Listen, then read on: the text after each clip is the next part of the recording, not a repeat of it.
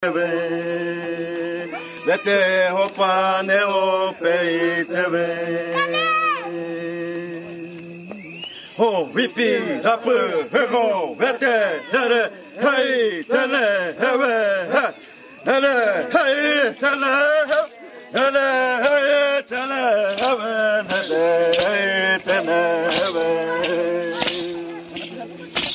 dere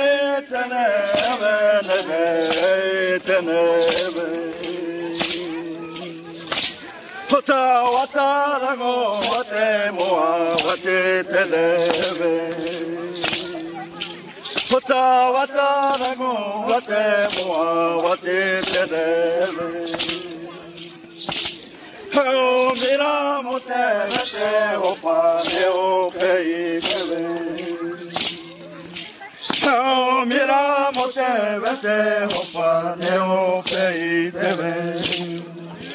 vete hopa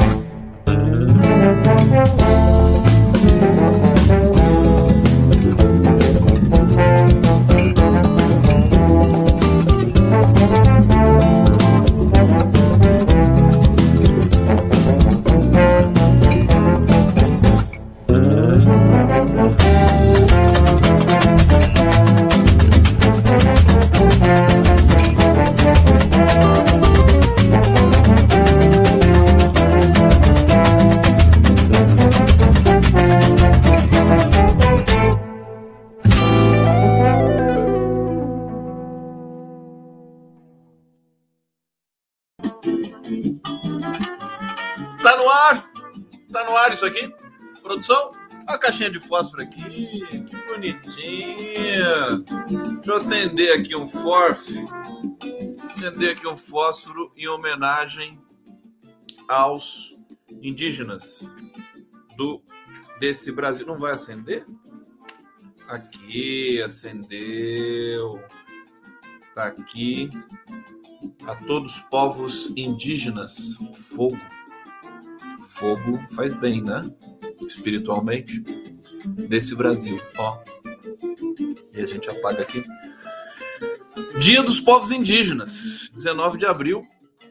E comecei aqui com essa com esse slideshow do meu querido Stuckert, que tem uma um trabalho, né?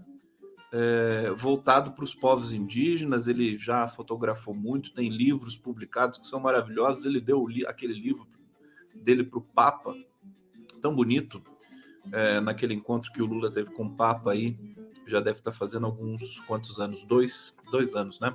Tudo bem com vocês? Vamos lá, vamos começar a, a, a atividade. Atividade, atividade. Aqui na live do Conde, deixa eu colocar aqui o banner para vocês. Muitos assuntos bacanas hoje. Ao Pix do Condão, não esqueçam. Não esqueçam do Pix Conde. Deixa eu copiar aqui já para colocar no bate-papo para vocês. Olha, tem muita coisa para a gente falar, como sempre. Não é verdade? É, vou saudar vocês aqui no bate-papo, mas o detalhe importante, importante, o discurso do Lula é, num evento falando do exército, falando de uma possível mágoa. É, tem gente aqui já dizendo que tem outros assuntos que merecem destaque. Mas, ô, ô, gente, o destaque da, da, da, capa do nosso YouTube é um dos assuntos que eu vou tratar na noite, sempre assim, né? Às vezes nem é o mais aquele que eu vou dedicar mais tempo aqui. Certamente esse do, do Eduardo não vai tomar muito tempo. Mas é, como eu faço essa capa, eu, eu acabo, enfim, é um critério um pouco aleatório, né, para a gente fazer a capa. Talvez para atrair mais público, né? É, Ana Decker tá aqui, assim, Clark Conde, como assim? que que é isso, Aninha? Oh, meu Deus, saudade da Ana. Adalto Alves, Conde, tem outros assuntos que merecem destaque. Tem, e é exatamente isso que eu estou falando, Adalto. É, o discurso do Lula, eu tenho aqui para vocês, falando do Exército. Ele foi lá na comemoração, que é o Dia do Exército também. O comandante do Exército Brasileiro, Tomás Paiva, né, fez um discurso inflamado, falando do apartidarismo do Exército. Achei o Lula foi. É, veja só como ele está à frente da gente, né? Nós temos aí nem quatro meses de governo. Nós, quando ele, quando ele nomeou o Múcio para ser o ministro da Defesa, todo mundo gritou. É, eu gritei, né? Eu não gritei tanto, mas eu gritei. Eu já grito mesmo, né? Todo dia.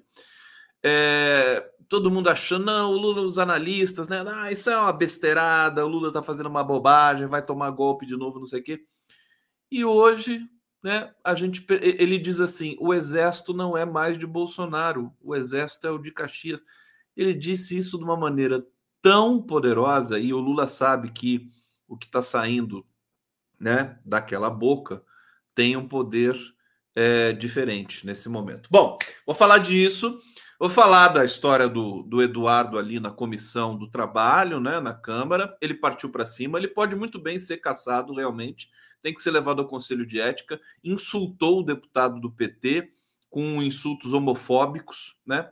Então, esse é um, é um tema. E assim, qual que é a importância disso? Qual que é a importância disso hoje para? É que a família Bolsonaro está desesperada. Eles estão em. Eles estão em. Como é que se diz? Fa, fa, fagocitose, não? Como é que como é que um dia um dia o um, a, aquele ministro do STF que, que já se aposentou, o Melo, né? O Marco Aurélio Melo disse que o STF estava se consumindo assim a si mesmo, se devorando. Aí tem um termo de célula, mas não é fagocitose. Eu esqueci. É, de qualquer maneira, a família Bolsonaro está nesse estágio, né? Eles estão devorando-se a si próprios. Autofagia, exatamente. A Fabiola Zancaner. Zancaner? Será que você é parente da Veida Zancaner? Que é uma das referências máximas do prerrogativas e do direito brasileiro? É, será? Veidas, salve Veidas Zancaner. Estamos aqui também no Prerrogativas. Aliás, estamos na TVT de São Paulo, na TV 24. Sim, sou! Ela tá dizendo aqui que gracinha. Deixa eu ver aqui. Ah lá, quer ver? Olha aqui a Fabiola Zancaner. Não dá para ver quem é porque não tá a foto dela aqui. Sim, sou. Que bacana. É, eu acho, eu, eu gravei esse sobrenome, né? que o Marco Aurélio de Carvalho sempre nos ensinou a celebrar, né? É, Celso Antônio Bandeira de Melo, que é o esposo da Veida Zancaner e vice-versa. É, um beijo para Fabiola, obrigado pelo prestígio aqui na live do Conde, brigadíssimo. É autofagia mesmo. E a, a família do Bolsonaro está em autofagia. É, o, o, Carlos Bolsonaro já deixou de, de comandar as redes sociais do pai, ela mandando beijos aqui. Obrigado, querida. É, o, o Eduardo Bolsonaro perdendo o controle hoje foi algo muito impressionante. Eu estou aqui com o vídeo. Ele parte para cima realmente do, do, deputado do PT. É, o Flávio, nós não temos muitas notícias. O Flávio, o Flávio Bolsonaro, ele é mais, ele é o mais equilibrado, né? Me parece de todos ali, né? É, e aquele, o pichotinho, né, o, o menorzinho, está envolvido até o pescoço com, com sujeira maracutaia também. Daqui a pouco vai. A, a, a pergunta, o bolão do momento é assim: qual será o primeiro Bolsonaro a ser preso? Né? 01, 02, 03, 04 ou 00, né? Se começar por ordem numérica, é o 00, né? Primeiro tem que ser o zero. Ou possibilidade muito grande de ser o 02 do Carlos Bolsonaro, que não tem foro privilegiado e que está enrolado até o pescoço com rachadinhas. Detalhe, detalhe, os parentes do, do Bolsonaro em Brasília, a filha da, da Micheque, namorado de filha, todo esse pessoal tá tudo sendo empregado no governo do Ibanês Rocha. Não é uma beleza? Esse é o Brasil que a gente conhece, né? Esse é o Brasil que as elites, é, é, que, que é das elites brasileiras. As elites brasileiras representam esse Brasil, né? O Brasil do, é, do, do, do, do, nepotismo, né? Empregar e tal, salário, funcionário fantasma, fraude no imposto de renda. Esse é o grande legado das elites brasileiras, né? Tá, a gente precisa escrever um livro, né? O, o Gilberto Freire escreveu, falou do brasileiro, Sérgio Buarque de Holanda, Caio Prado Júnior, todos eles, o, o, o Faoro, Raimundo Faoro, grandes, Darcy Ribeiro, grandes leitores do povo brasileiro, mas está por, por escrever, está por aparecer ainda um sociólogo, antropólogo, filósofo, linguista, quem sabe, que escreva sobre as elites brasileiras e sobre esse legado tenebroso das nossas elites brancas, né?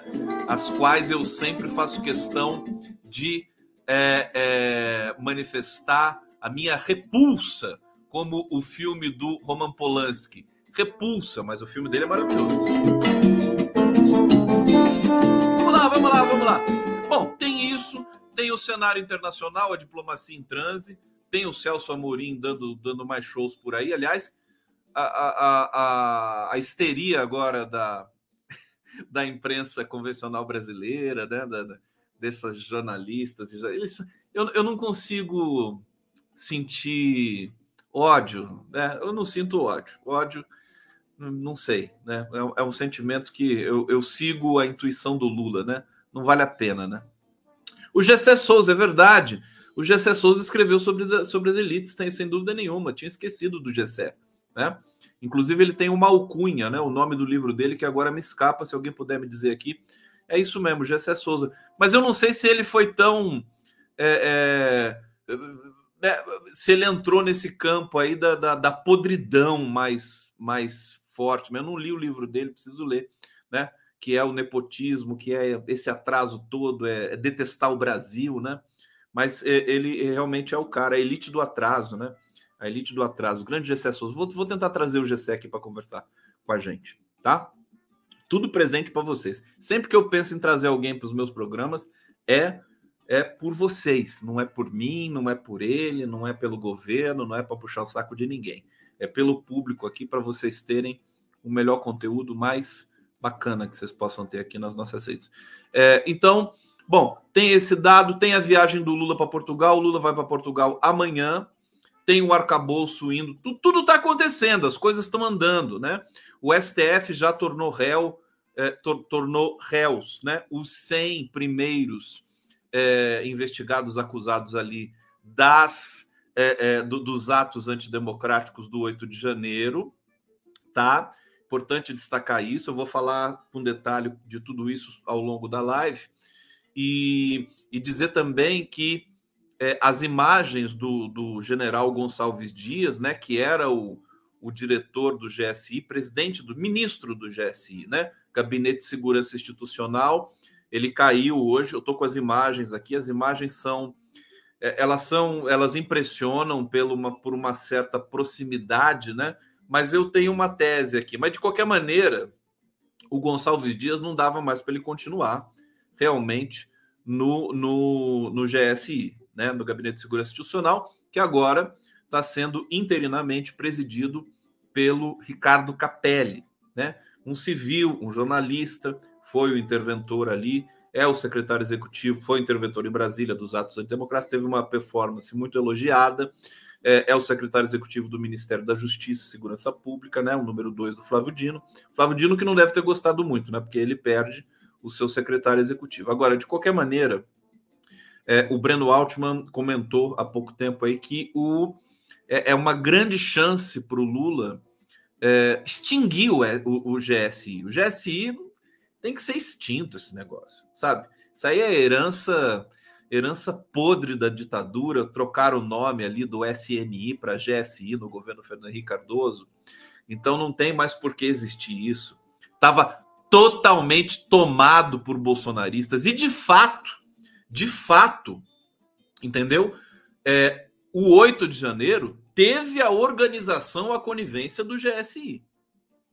né? Não do Gonçalves Dias, não do Gonçalves Dias, na minha opinião, né? Na minha leitura. Gonçalves Dias foi vítima ali também, mas é, é, ossos do ofício, né? É, mas o GSI estava tomado por bolsonaristas. O Lula não se preocupou em mudar, sabe? Foi, parece que foi um apagão ali nesse começo do governo, né? Enfim, tinha que acontecer, aconteceu. Agora eu acho, extingue esse negócio, tá? Para de gastar o dinheiro público com um negócio que só, que na verdade é um motor de golpismo, de espionagem, de arapongagem dentro do país. Se tiver funcionários do GSI que estejam me assistindo, que, que são vocacionados e que são honestos, mas peço, né, não estou generalizando, sempre tem gente honesta nos lugares mais é, mais estranhos que a gente possa imaginar. Mas a verdade é que estruturalmente esse esse é, gabinete de segurança institucional já não, não faz mais sentido. Eu tenho reclamado sempre aqui. GSI era a antiga Casa Militar, era o antigo SNI, não é? Chamava SNI, e aí é, o, acho que o Fernando Henrique mudou para GSI. Estou enganado? Não foi isso? Bom, é, sigamos, sigamos. Condão às vezes erra, às vezes bastante, né? Erro bastante.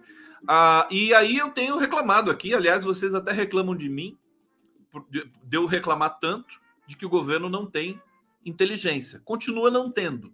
Aliás, elogiar o Flávio Dino, né? Flávio Dino, sim, ele montou um, um, um, uma estrutura e um emaranhamento, digamos assim, de influências que pode-se dizer que o Flávio Dino tem acesso a, a, a informações é, importantes, não sei se conquistadas com a inteligência brasileira. Eu acho que não, acho que falta, né? E aí é a BIM, né? A BIM, que é a Agência Brasileira de Inteligência. Acho que a BIM também está num estado bastante precarizado. Bom, o Lula sabe o que. Eu acho que ele sabe o que faz, até porque na, no trato com os militares, o Lula fez é, da melhor maneira possível, sem, sem nenhum alarde, sem nenhuma ruptura. É, ele conseguiu, né? Conseguiu o respeito dos militares e tá, a coisa tá. Claro que pode degringolar mais para frente, mas acho que não, não poderia ter resultado melhor desse que o Lula construiu até aqui. Então, são esses os temas, tá? Prepare-se. Obrigado, Sônia Lacerda, querida. Olha que linda. Ela, essa aqui apareceu. Eu adoro quando tem a fotinha da pessoa que está aqui nos assistindo. Um beijo para você. Obrigado pela contribuição, colaboração. Viva Cleonice Rocha. É, Regina, a Cleonice Rocha está tá dizendo aqui: Lula está envolto com um bandido. Cuidado, Lula. A gente sabe que não é bem assim, mas olha, Bolsonaro deixou aquela herança tétrica, né, para você. É, Érica Leal já está reclamando aqui. Deixa eu ver o que ela está falando. Ah, linda também, Érica Leal. Não, Conde, o PT tem essa mania. Optam pela técnica, mantendo a oposição. Este acaba trabalhando nos bastidores contra o governo. Em BH aconteceu tanto na PBH quanto no governo estadual de Pimentel. Não entendi. Optam pela técnica, mantendo oposição. Este acaba trabalhando nos bastidores contra o governo. É, mais ou menos mais ou menos entendi aqui. É, Claudinei Batista, Conde, boa noite. Segundo as reportagens da Fórum, as imagens foram editadas pela CNN. Foram, claro, tá aqui, tá aqui as imagens. Ó. Vou botar aqui para vocês, né? Foram editadas, evidente. Não tem dúvida disso. Agora, precisa passar por uma perícia. O Gonçalves Dias tem que ter direito à defesa, isso que a gente sempre lembra agora, né? Os outros militares também. Então, aí as imagens. É, curioso, tem que saber por que, que a CNN publicou isso só agora, quem vazou, né? É, porque tem uma história mal contada, né, de que o Gonçalves Dias disse para o Lula que as câmeras estavam quebradas, né? Isso é a resposta que se dê, precisa ver se isso é verdade, né? É uma matéria do Estado de São Paulo. E o Gonçalves Dias disse, o Lula pediu as, as, as imagens das câmeras e o Gonçalves Dias disse que era que elas estavam quebradas, tal, que não tinha. Quer dizer, isso é quebra de confiança total. O Gonçalves Dias é uma figura que está junto com o PT desde o primeiro governo Lula. É de alta confiança do Lula. Agora, as pessoas elas podem mudar. Aliás, elas elas não são estáticas nunca. Não sei o que, que pode ter acontecido. Parece que o Lula ficou triste, né, com a, de, com a, com a demissão, mas que não tinha outra outra maneira. Eu, eu sei que havia muita confiança com o Gonçalves Dias, mas eu, onde que estava o Gonçalves Dias no, no governo Bolsonaro? Alguém sabe? Eu não tive tempo de pesquisar e procurar. Se vocês souberem, é, me digam, né? Porque pode ter sido né, não corrompido, mas, mas levado também por essa energia ruim que o Bolsonaro instalou no país. É, deixa eu pegar aqui o comentário do Ernesto Paulino Leal. Passou da hora de acabar com a influência militar nos governos civis. Um abraço, Conde, desde Bu. Bu. O que? Onde fica Bu? É Buriti? Bom, se, essa, se essa cidade se chamar só Bu, eu já ia ficar super empolgado em visitar. Mas pessoa a cidade chamada Bu? É. Oi, tô indo tá onde para onde? Tô indo para Bu.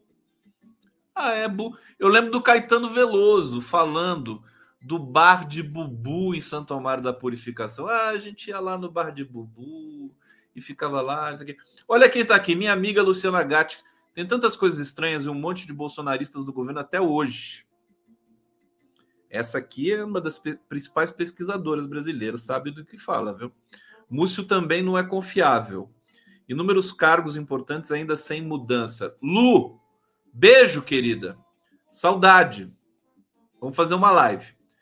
Matar a saudade das pessoas, a gente faz live. Tá aqui, né? Vocês estão vendo todas as imagens aí é... para vocês, né? Eu acho o seguinte, vamos começar falando disso que assim, vamos ver aqui no começo dessas imagens, né? É, aqui não tem o Gonçalves Dias, tem esse militar aqui de camisa branca. Deixa eu ver onde é que aparece o Gonçalves aqui. Aquele, aquele relógio, né? O relógio estava pertinho da, do gabinete da presidência da República, que é o terceiro andar, né? Vocês devem ter visto isso aqui, esses aqui em outras, outras paragens. Para o pessoal que vai curtir a live pelo podcast, eu estou aqui descrevendo o que eu estou vendo para vocês, são as imagens é, de dentro do Palácio do Planalto no dia 8 de janeiro. Tivemos movimentações, vê ali a prevaricação das autoridades, deixando o pessoal invadir e entrar, né? É, imagens que já estão por demais cravadas na nossa triste memória. É, eu quero achar aqui o Gonçalves Dias, por isso que eu estou pulando aqui para frente. Sempre que eu vejo esse cara quebrando esse negócio aqui, ó, isso aí é horrível, né, gente? Pelo amor de Deus, né? Tá aqui, deixa eu ver se Gonçalves Dias apareça no vídeo da CNN. Agora até travou aqui. Até travou o negócio aqui. Eu fico, eu fico chuchando muito, ele trava. Aí voltou, voltou. Então tá. Olha só os animais aqui. Tudo preso, né? Eu queria achar o Gonçalves. A hora que ele. Aí, agora, finalmente! Aí o Gonçalves Dias. Ele... Olha a barriga dele, rapaz. Eu não, eu não sou gordofóbico, mas tá com uma barriga. É? Tem que se exercitar, meu filho. Tá lá, carecão, né? Passou ali, pegou um pouco d'água tal. Agora, é muito estranho, né, gente?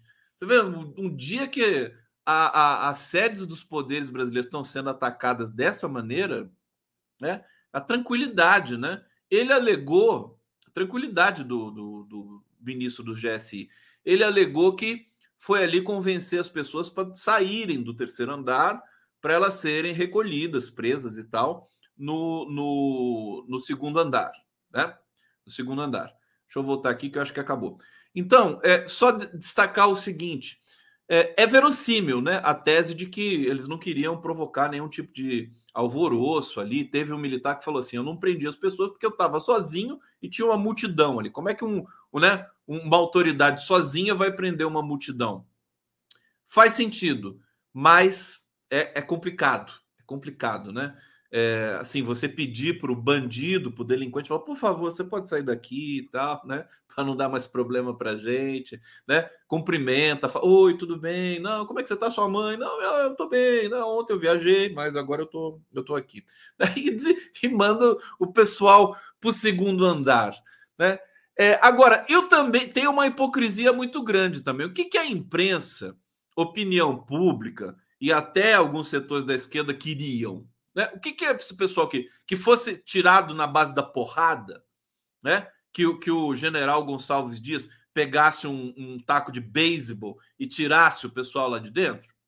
É, não, não faz sentido, não tem como fazer uma coisa dessa. Né? É, essas imagens em que você vê é, é, integrantes do GSI conversando com manifestantes e tudo mais, com, com delinquentes, né, golpistas, é, não, a gente não pode demonizar isso também até o grau máximo, né? Quer dizer, não dá para você. Você poderia ter uma carnificina ali. Imagina se essas autoridades policiais né, do país é, optassem por essa violência bolsonárica, né, que habita as estruturas, as entranhas, né? É, é, do sujeito homem já há milhares de anos. Né? Ia ser, uma, ia ser um banho de sangue. Ia ser. Então, vamos com calma também. Né? Vamos lá, cadê minha música? Ô, produção! Música pro Gondão. Isso aqui sabe o que é quando a música para assim? É ser, ver, ser vergonhice minha. Eu preciso parar um pouco, editar e abolir as pausas aí não vai ter mais pausa nunca mais. É, vamos para o Eduardo Bananinha, essa praga aqui, que ainda infesta, né? Pútrida a política brasileira. Primeiro, contextualizar para vocês, para quem não viu, é, ele ficou. Deixa eu botar a cena do Eduardo Bolsonaro aqui para vocês, que eu tenho. Aliás, a do Eduardo é para gente assistir com áudio. Tá aqui, preparem-se. Estão preparados? Vamos lá. Deixa eu tirar aqui, eu vou tirar também a legenda, porque eu gosto de fazer uma coisa bem bonita aqui para vocês, né? De primeiro mundo. Vamos lá. Presta atenção, respeita, deputado! Vai ficar reclamando?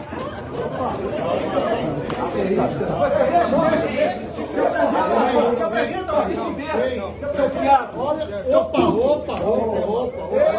Do sério? Conseguiu! Facada é teu cu,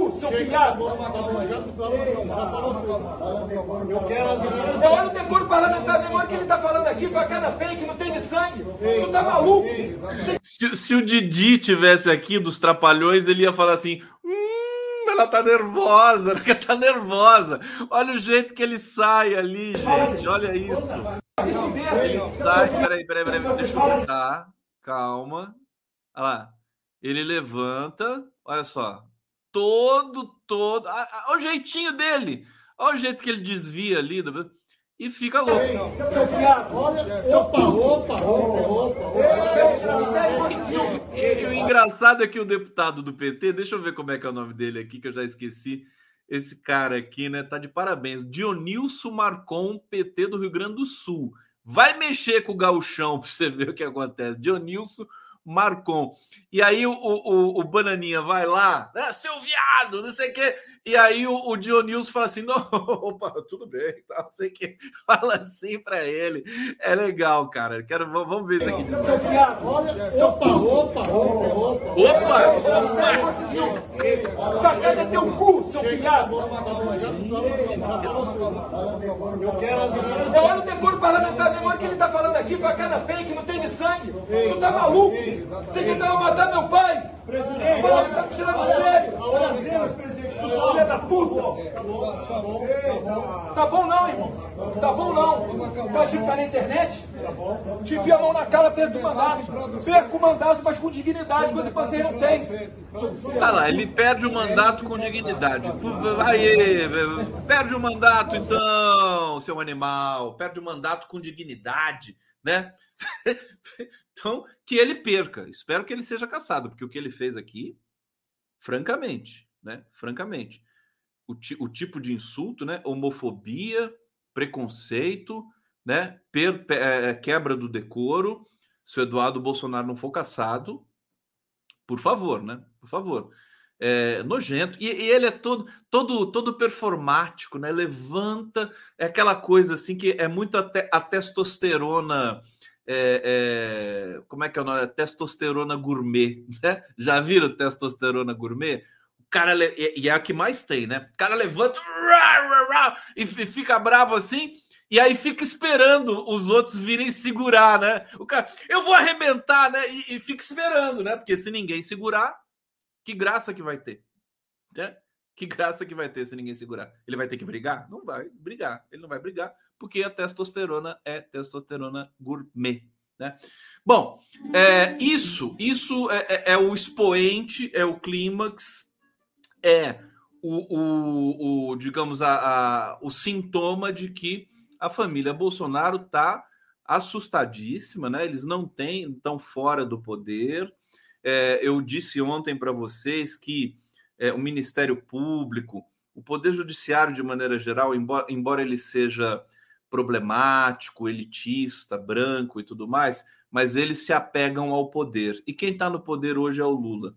Então, muitas coisas vão acabar acontecendo para que o próprio Augusto Aras, que é o é, Procurador-Geral da República, autoridade máxima do Ministério Público, é, o, o, processo que ele abriu, quer dizer, o, a representação que, que, ali foi feita pela Procuradoria sobre o Moro, né, a fala do Moro dizendo que o Gilmar Mendes vende é, habeas corpus, é, muita gente interpretou como Augusto Aras querendo sinalizar para o Lula positivamente.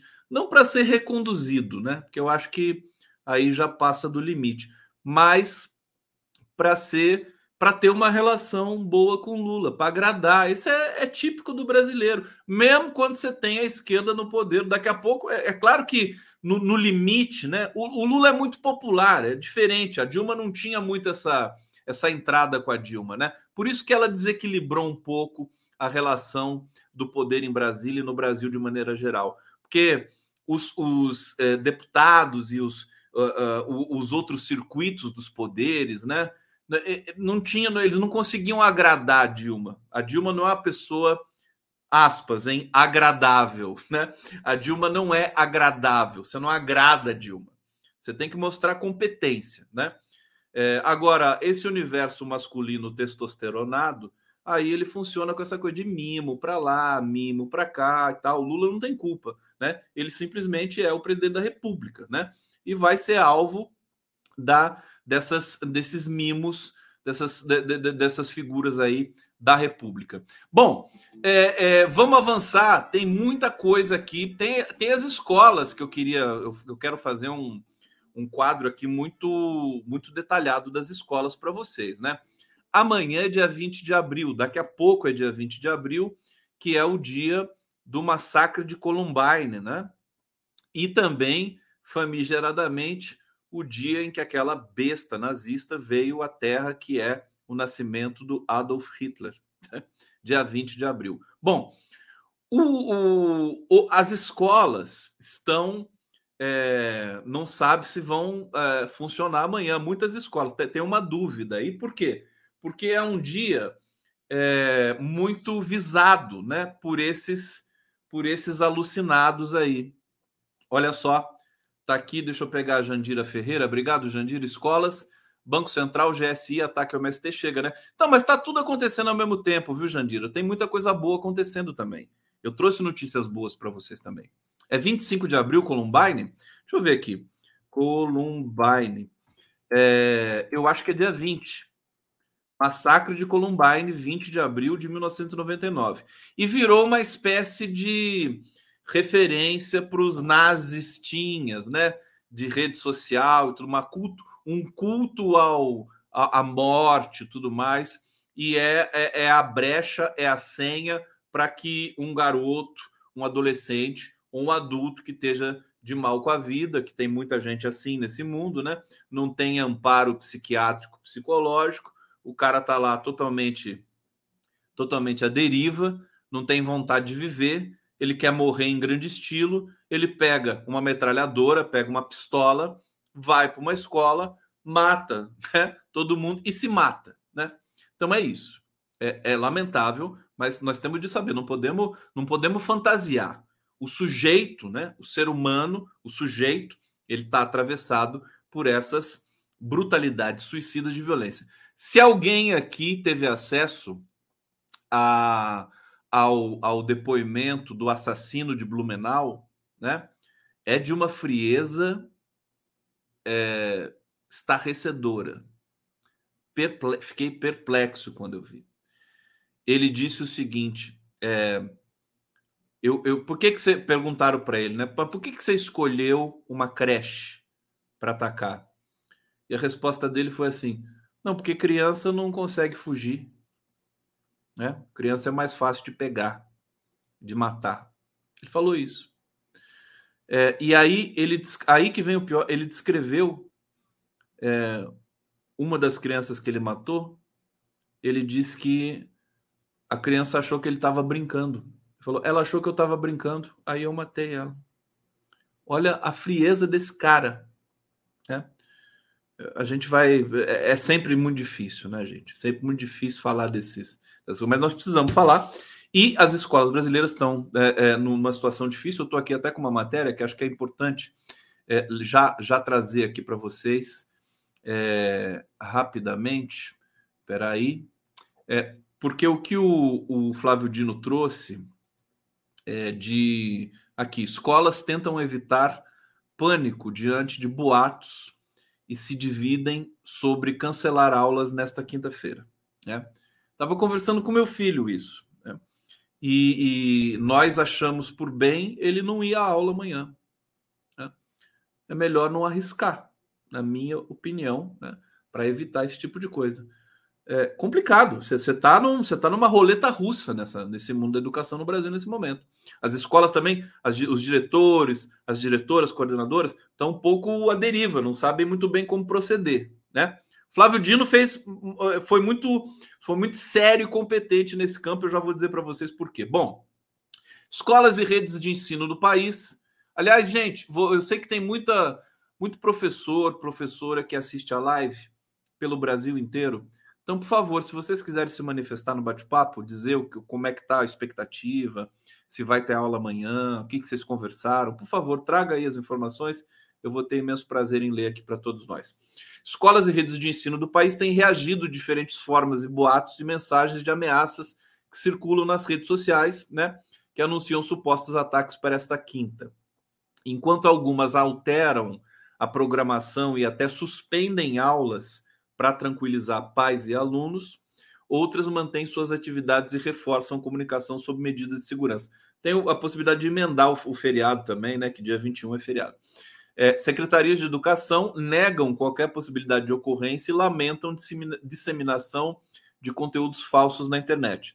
Mas algumas instituições optaram pelo cancelamento de aulas e de provas e emitem comunicados sobre o tema para aplacar a onda de pânico que começou após dois recentes atentados em São Paulo, Santa Catarina, e se intensificou essa semana. A escola que não comunica também os pais, né?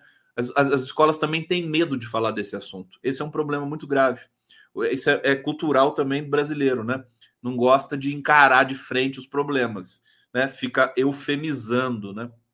Então, complicado. Aí os pais ficam mais é, é, aflitos ainda, né? Pais, alunos, todos eles, né? Hoje eu me surpreendi. Meu filho está sabendo disso, né?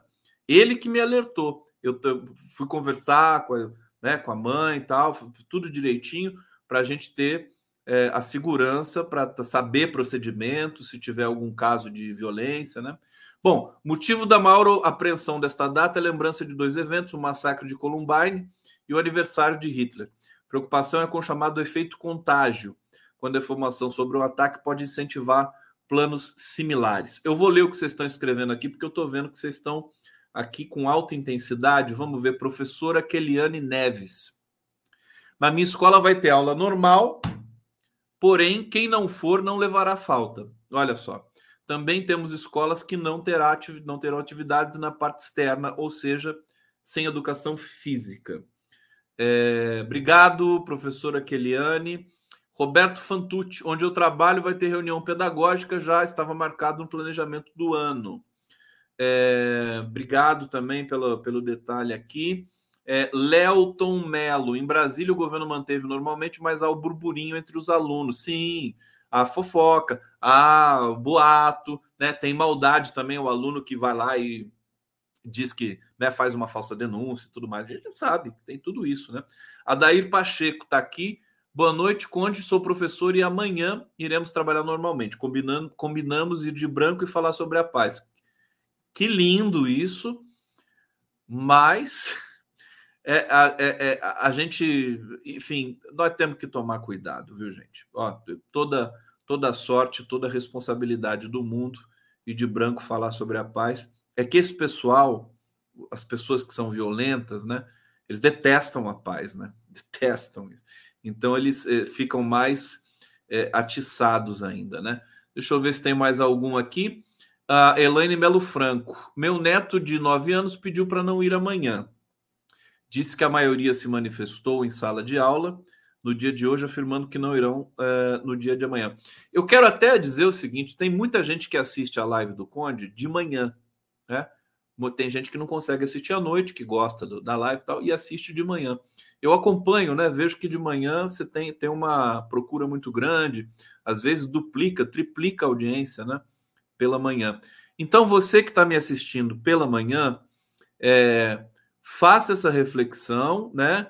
Com toda a sobriedade, né? É, é peça as informações, ter, ter muito cuidado né, para não, porque a gente está num momento difícil. Eu vou trazer é, o que, é, na verdade, eu tenho aqui de cabeça, né, o discurso do Flávio Dino, discurso do Flávio Dino, é, naquela reunião histórica que aconteceu ontem, e aí, mais uma vez, eu vou aqui dar uma cutucada na comunicação do Lula, né? Comunicação do governo. O governo faz uma reunião, a reunião, talvez uma das mais importantes da história da educação brasileira, né? com governadores, prefeitos, sociedade civil, poderes, né? e eu não vi a repercussão dessa reunião em lugar nenhum de rede social, de internet. O Lula falou no final da reunião, falou assim, essa reunião histórica, né? Uh, nunca antes foi feita uma reunião como essa e acho que é tá à altura da responsabilidade de enfrentar esse problema. Não teve repercussão, não teve, né? Tudo bem, né? a gente entende. Eu não estou mais, eu não tô mais naquela de reclamar da comunicação do governo. Vocês, vocês sabem que eu já parei, né? Assim, é a gente que faz a comunicação. A comunicação é do povo. Nós que temos que fazer a comunicação do Lula e fazer um cinturão de proteção para ele, né? é, já que a, a, a, o cinturão de proteção que, que deveria estar tá ali remuneradamente, né, de maneira remunerada, fazendo essa proteção e essa divulgação das coisas boas, não está fazendo. É, agora, é, o fato é que é, não está indo. Tem gente que está falando que está, tá nada. Eu procurei, busquem no Google reunião com governadores no dia 18 de abril. Reunião Lula, Rodrigo Pacheco, Rosa Weber, tem nada. Nada. A imprensa tradicional já não cobre, porque ela não, não vai cobrir mesmo isso. As mídias independentes também ficam ali na dúvida, né? Não sabe, né? Porque daí também, se, se a imprensa tradicional não cobre, a mídia independente fala, também não vou cobrir. Entendeu? E aí o governo, que tem a EBC, que tem Radiobras, que tem tudo isso, também não faz nada. Quer dizer, tem, tem, estão trabalhando muito, né? Estão trabalhando muito. Tá no Instagram? É, mas olha, falta falta é, é, é, profundidade nisso aí. Mas enfim, vou lembrar o discurso do Flávio Dino, que foi fantástico. Deveria ter sido recortado também, publicado em todas as redes também do governo. Mas enfim, é, o discurso do Flávio Dino. Eles prenderam 295 jovens. Desde o ataque de Blumenau, falei ontem isso aqui para vocês, até até o dia 18, até a véspera, até o dia 17, a véspera da reunião que o Lula convocou de, em regime de emergência, né? Todo mundo para Brasília. É, e ele disse: foram presos 295 jovens, né? É, hoje foram presos mais alguns também. São, foi, eles, são, eles são recolhidos, né? não são presos. Eles são apreendidos, porque são menores de idade então não podem ir para a cadeia. Eles são, é, esqueci, tem um outro termo jurídico ali, né? Eles são recolhidos, assim. E aí vão passar por é, interrogatório, aquela coisa. Então o governo trabalhou muito. O governo, o Flávio Dino colocou uma equipe é, para monitorar as redes. Ele fez o certo, fez a coisa poderosa, potente. Conduzidos é algo nessa linha, viu, Rafael?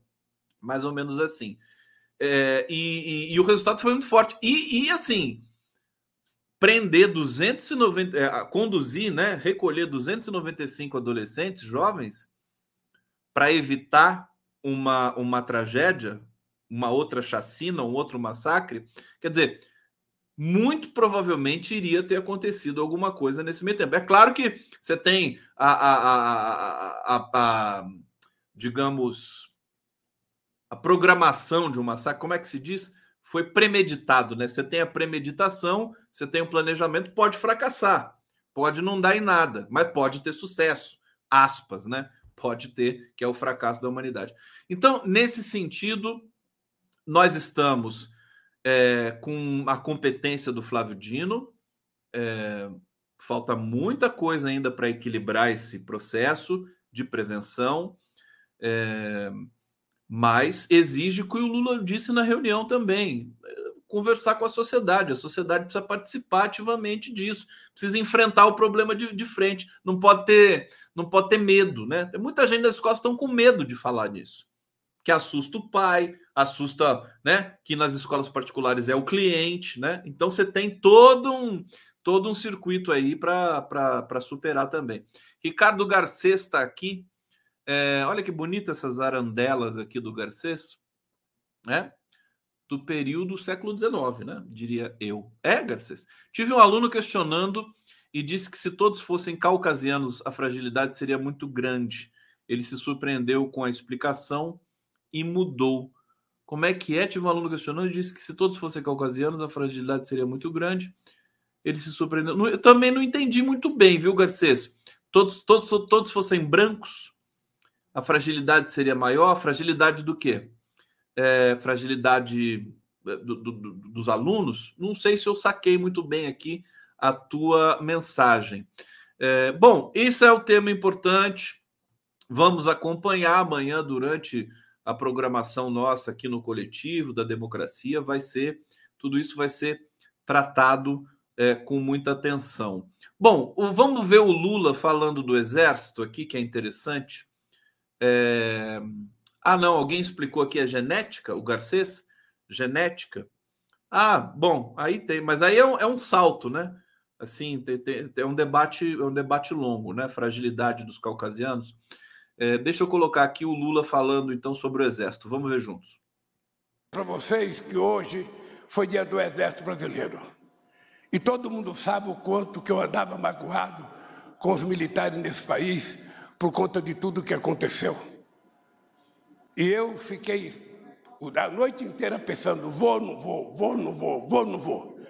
Tomei a decisão de ir. E acho que foi Deus que me ajudou a decidir porque eu fui para mostrar, eu não guardo rancor. Esse exército não é mais o exército de Bolsonaro, é o exército de Caxias, é o exército brasileiro que tem função constitucional.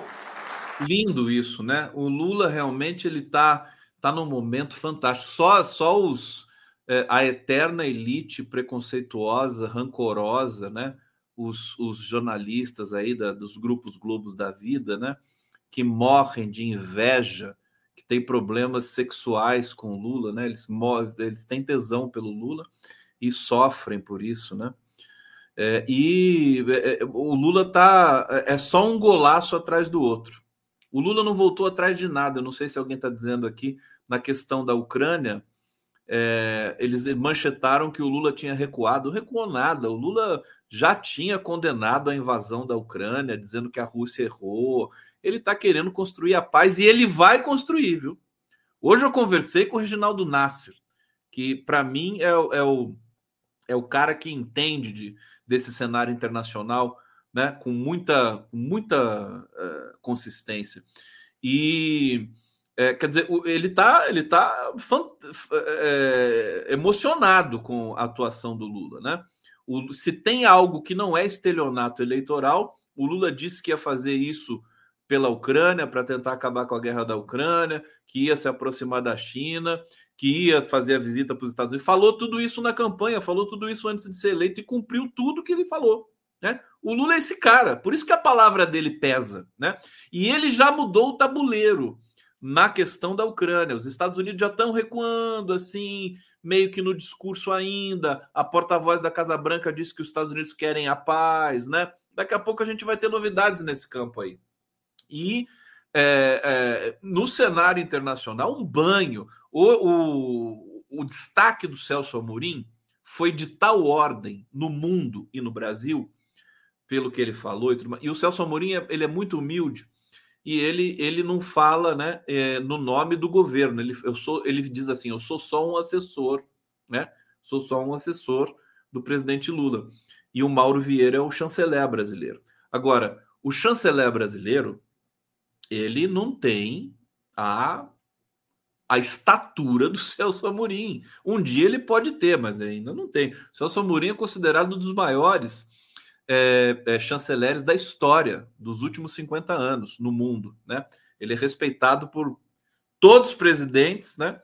e, e todos, os, uh, todo, todos os staffs né? diplomáticos dos governos. Né?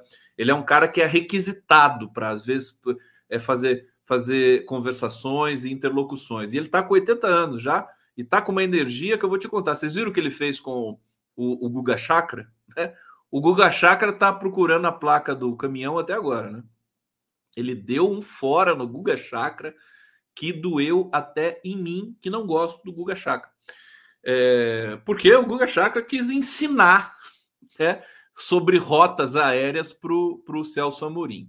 Bom, é, o Celso e, e, aí vem essa polêmica que também é para é o governo ele é, ele é atacado o tempo todo por todos os lados são muitas tensões são muitos flancos né? Então é atacado no arcabouço fiscal é negócio das escolas é o 8 de janeiro é o Gonçalves Dias e é também o Celso Amorim a diplomacia brasileira. E aí eu vi hoje uma jornalista dizendo assim nossa mas o Mauro Vieira né a, o Itamaraty está fazendo a política do Lula. Vou repetir, né? Ela falou: Nossa, mas que absurdo! O Itamaraty está fazendo a política. Mas o Itamaraty tem que fazer a política do presidente da República eleito, querida. Entendeu? O presidente foi eleito. É ele que produz, não é o Itamaraty não é independente. Sabe? Tem essa loucura. Hoje o Reginaldo Nasser me explicou isso muito bem. Então não é, é, é tá certo, o Mauro Vieira obedece ao Lula, que é o presidente desse país. Ele te, e tá obedecendo direitinho. Tô vendo as falas do Mauro Vieira, ele tá obedecendo. Se não obedecer, sai. Você entendeu? É simples. E, e, nesse sentido, o, o, o, Celso Amorim, né, pelo, pela dimensão que ele tem, aí os jornalistas já querem colocar o veneno e falar assim: não, porque o verdadeiro chanceler do Brasil é, é o Celso Amorim, né? Que já querem botar o veneno no Mauro Vieira. O Mauro Vieira, espero que ele não caia nessa armadilha, né? Mas o fato é que é o Celso Amorim. Né? Porque o Celso Amorim faz a cabeça do Lula e o Lula é o cara que é quem decide, né? É isso. Agora o Celso é muito humilde, ele é muito, ele dialoga, ele, ele evidentemente, mas não é bobo e é muito inteligente, muito preparado. Então, a dupla Lula e Celso Amorim no mundo vão causar de novo. Hoje, hoje, o, o Nasser me falou, Reginaldo Nasser, né? Esse cara fantástico. Ele disse o seguinte: é, muitos jornalistas estão falando que o mundo mudou, né? E que se o Celso Amorim e o Lula pensarem que vão, né, é, passear pelo mundo, tentando construir a paz e tudo mais, como fizeram na década de 2000, eles estão enganados. Aí o Reginaldo Nasser me falou assim: é exatamente o contrário. É exatamente o contrário, né? Porque hoje o mundo é muito mais, né? Tá muito mais multipolar do que em 2004. 2004, a China era sexta economia do mundo, acho, não sei. Estava lá para trás. Eu estou até com um gráfico aqui, vou mostrar para vocês. Quer ver? A China vai passar, foi o próprio Nasser que me mandou. A, deixa eu botar aqui, fica mais fácil da gente acessar. Quer ver? Vamos lá, condão, condão, condão, condão, condão, bam, bam, bam, bam, bam, bam, bam. Tubarão.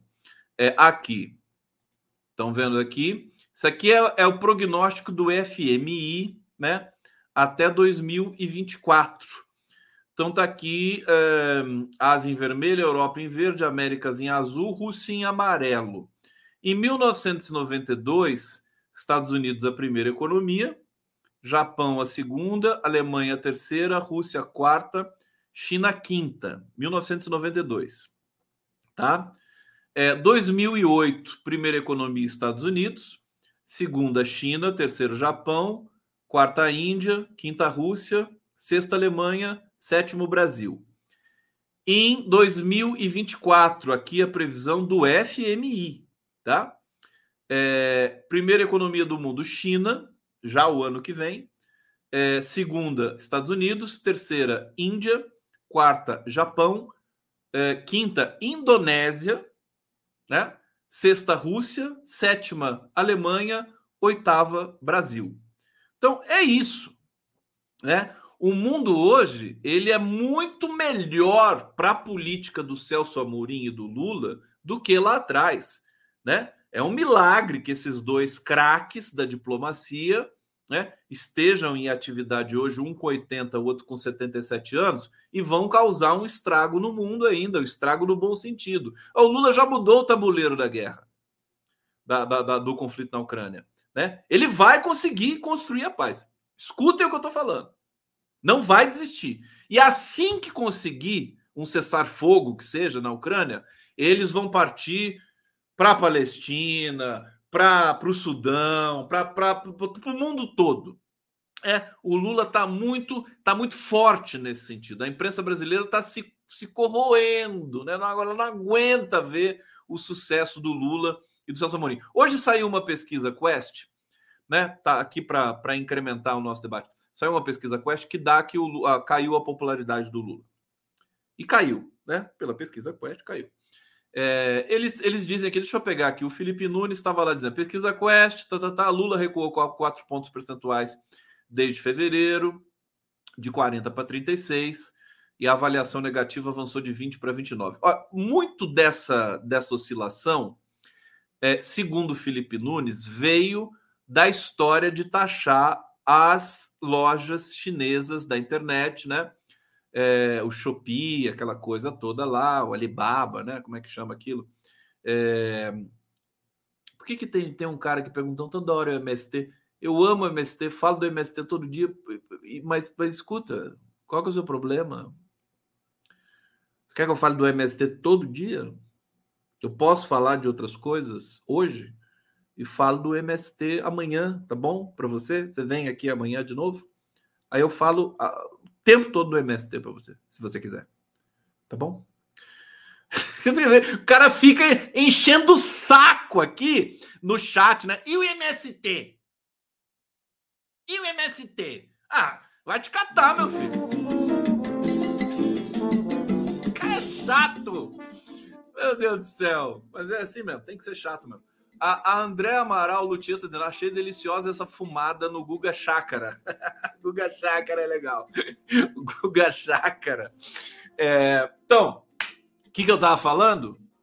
Até esqueci agora o que eu tava falando. É, será que eu vou lembrar? Esse cara pentelhando aqui com o MST. E o MST? MST? Viva o MST! O que, que eu tava falando? Bom, eu vou, eu vou terminar eu vou terminar é, dizendo o seguinte: depois desse episódio do, do Gonçalves Dias, eu estava falando que o Lula vai conseguir a paz. É isso, mas é, é isso mesmo. Acabou. Agora vou passar para outro tema para a gente encerrar aqui. É, o, o, essa história do Gonçalves Dias, das imagens, né? Vamos saber de onde que veio essas imagens, né? Vamos, vamos investigar, ver o que, que a CNN quer da vida tudo mais mas o, o, dado é que aconteceu uma coisa fantástica. Você vê o governo é, parado, é, é ele, ele, ele ganha. Né? O que, que aconteceu? A, a, a CPM, a CPMI, que a oposição queria montar para até o para averiguar as questões, né, é, do 8 de janeiro e tudo mais o governo estava contra porque ia tumultuar, ia mexer com a aprovação do arcabouço fiscal, ia ser um tumulto, ia ser um palanque, aquela coisa da, da, da CPMIs que vocês conhecem, né? Bom, o que, que aconteceu? Agora o governo quer fazer a CPMI. Vocês querem apostar que, que amanhã a oposição não vai querer mais fazer a CPMI? É assim que funciona, né? É bipolar, né? O negócio. Agora, o governo quer fazer, porque agora, pelo amor de Deus, o governo quer saber o que aconteceu também, né? Se as investigações não vão dar conta disso, tem que fazer uma investigação política parlamentar, mesmo, realmente. Não é CPI, né? É CPMI, porque é mista, né? É mista. Então, o Randolfo Rodrigues, que é líder do governo no Senado, ele já está pedindo, a ser, ele quer fazer a CPI, quer abrir, está apoiando a abertura da CPI. E me parece que o Rodrigo Pacheco vai abrir a CPMI, que pode acabar favorecendo o governo. O, o Lindbergh Farias, ele diz que se fizer a CPI, é, deputados é, de direita, né, oposicionistas, que é, facilitaram, né, que estão envolvidos com a depredação do 8 de janeiro vão ser caçados. Né? Acho que o resultado de uma CPMI pode ser muito isso, não é verdade? Ô, gente, tudo bem? Eu vou ficando por aqui porque eu trabalho, né? Amanhã eu vou trabalhar de novo. Tão gostoso fazer a live com vocês aqui. Vocês são os amores. Deixa eu agradecer. TV 247 aqui, Opera Mundi, obrigado pela audiência. Jornalistas Livres, é, PVGGN conosco, sempre cada vez mais forte. Grupo Prerrogativas canal do Conde, Rede TVT e o perfil do Conde no Facebook. Me sigam no Facebook, apareçam lá. Quem não me segue ainda, procura lá Facebook do, do Conde, né? É, no Instagram também eu vou começar a trabalhar no Instagram agora com mais força. Não dá para trabalhar todas as redes, mas apareçam, sigam. Eu tô até querendo terminar com uma música para vocês aqui. Vocês querem? Querem uma música? Aliás, aliás, sabe o que eu vou cara pergunta, e o MST? É, agora já virou piada, né? Na verdade, eu vou, eu vou mostrar um, um vídeo para vocês agora, emocionante, que o Zé Disseu gravou, eu gravei junto com ele, é, falando do Lauri, que foi um colega dele é, no, na, na, resistência à ditadura. Né? O Lauri morreu, é, foi assassinado, executado barbaramente, metralhado, né? Em 1971. E, e o Dirceu, eu não sabia que o Dirceu conhecia o Lauri, fiquei sabendo, pedi para ele gravar uma mensagem para porque tem um documentário do Lauri que vai estrear. Ele gravou uma mensagem linda. O Dirceu não está dando entrevista, gente, porque ele está se recuperando. Mas olha só, ele, ele fez questão de gravar essa mensagem. Então vou terminar com essa mensagem do Dirceu, porque ele é um amor. Vamos lá, um beijo para vocês. Até amanhã. Falar do Lauri é falar de um tempo de luta, de um tempo de revolta, de rebelião, de luta contra a ditadura, é, de um mundo em transformação, com a guerra de agressão norte-americana ao Vietnã, com a luta pelos direitos civis dos negros e negras nos Estados Unidos, da Revolução Cubana, das guerrilhas na América Latina contra o imperialismo e as ditaduras, e da revolta da juventude francesa, europeia, contra o autoritarismo do capitalismo. Mas também é falar de uma época da música, do cinema, do teatro, de uma revolução cultural.